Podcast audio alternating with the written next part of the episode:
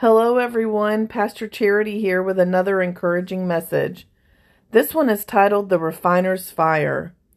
We're going to talk about God's purpose, God's plan, God's provision, and man's response to purifying us and making us more like Christ. In the third chapter of Malachi, verses 3 and 4, it says this He will sit as a refiner and purifier of silver. He will purify the Levites and refine them like gold and silver. Then the Lord will have men who will bring offerings in righteousness.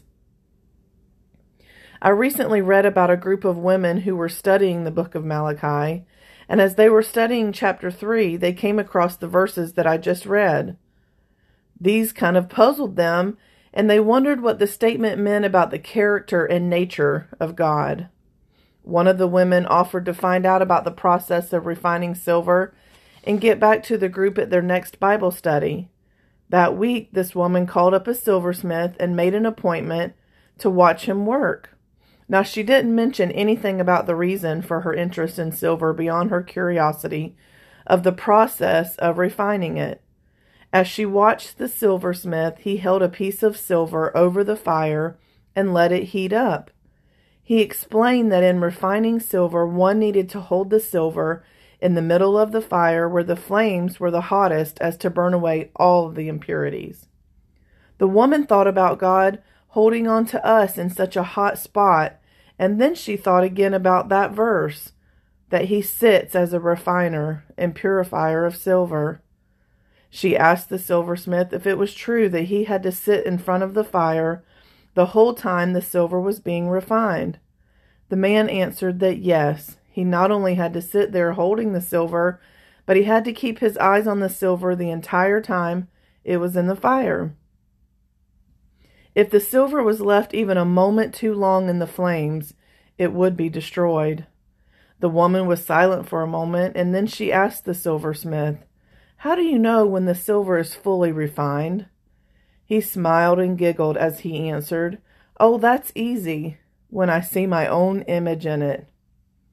Amen. That's powerful. That's exactly how Jesus feels about us when we're refined. He can see his own image in us. And that's what we're going to talk about. It's a biblical concept. It involves each of our lives, and we are all going through the process. God's purpose, God's plan, God's provision, and man's response.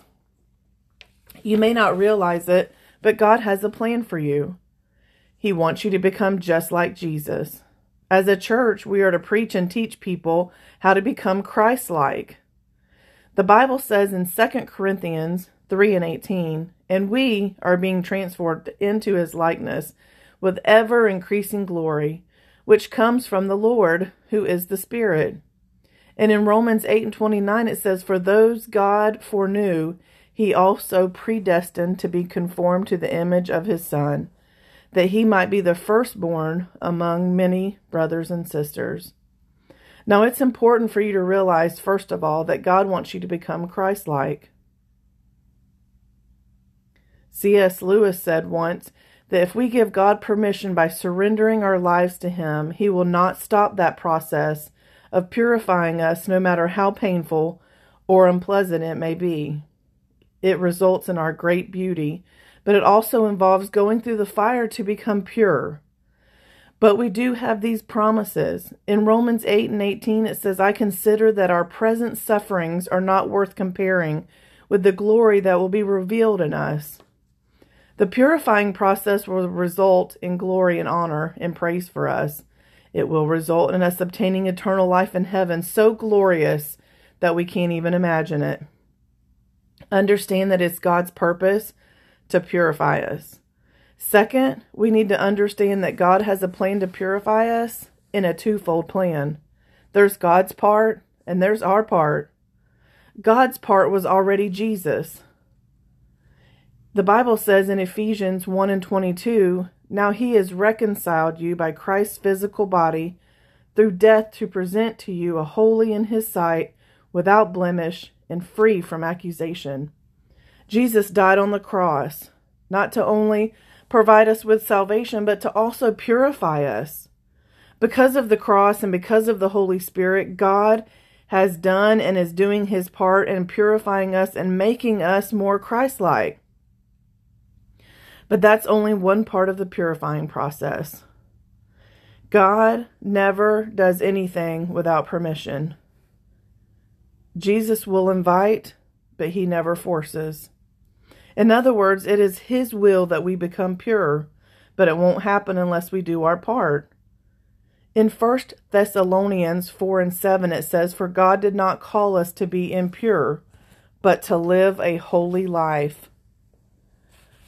God has a purpose for us. He wants us to be holy. He wants us to be pure, and He wants us to be Christ like. He has a plan. We have a part, and He has a part. Thirdly, God has a provision to purify us. It involves the cross, the Holy Spirit, and the Word of God.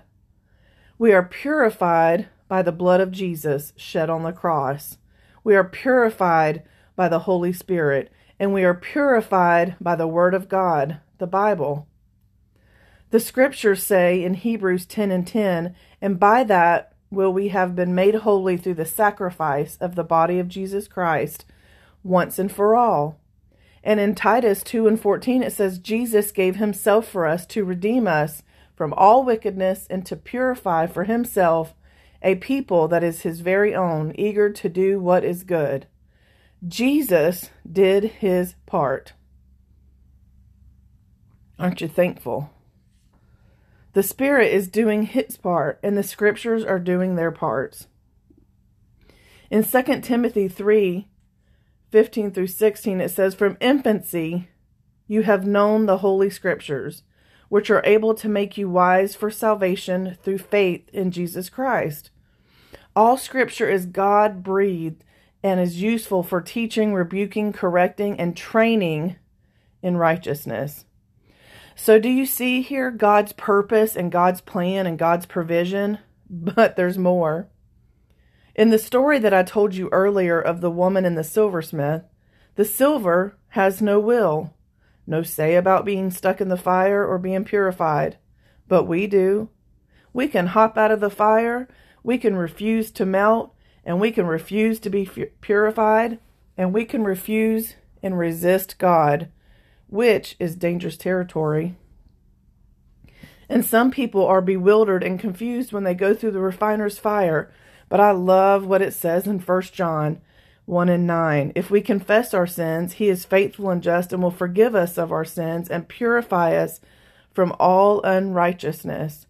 And then I love this even more. In Peter 4, verses 12 and 13, it says, Dear friends, do not be surprised at the fiery ordeal that has come on to test you, as though something strange were happening to you, but rejoice inasmuch as you participate in the sufferings of Christ, so that you may be overjoyed when his glory is revealed. Listen, it says, don't be surprised. Don't be surprised. Don't think that it's strange when these trials come your way. Understand that God would only allow them for your good. Oh, now they may not feel good but it's part of the purifying process. Don't resist it. Allow the impurity in your life to be burned out. This is how we can do it. First, we confess it. It's what we just read in 1 John 1 and 9 when we confess our sins. One of the problems that we all have is we refuse to see our impurities. If we avoid them or are willingly blinded to them. We can't or won't do anything about it. So we need to pray that our eyes would be opened, our faults and our failings and our sins be exposed. And as the Holy Spirit reveals them to us, we are to confess them. And forgiveness and cleansing comes, but we have to do our part. In 1 John 3 and 22 and 3, I'm sorry, it says, Dear friends, now we are children of God and what we will be has not yet been made known. But be but what we know that when he appears we shall be like him, for we shall see him as he is. Everyone who has this hope in him purifies himself, just as he is pure. Do you have the hope or expectation of seeing Jesus and getting a glorified body like his? Oh, I do, most definitely. And if you do, and you expect to go to heaven one day, then you need to purify yourself or do your part in the purifying process.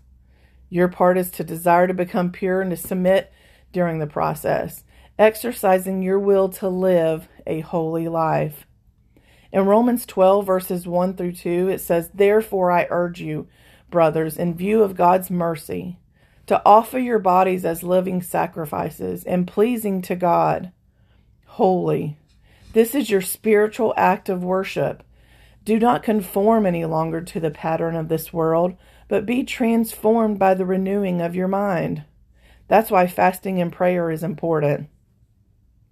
God wants you to grow in Christ likeness. He wants you to live a pure and holy life. His word is clear about that. Are you living up to His will or are you falling short? Are there impurities in your life? And are there areas of rebellion in your life? Is there something in your life that has taken you captive and created strongholds and bondages and that you're a slave to? It may be a habit or an attitude or a comfort zone inside of a box that you think you can't get out of, or even an act that you know is wrong, and you find yourself doing it over and over again. God wants to purify you. He wants to set you free. And here's how. One, confess it.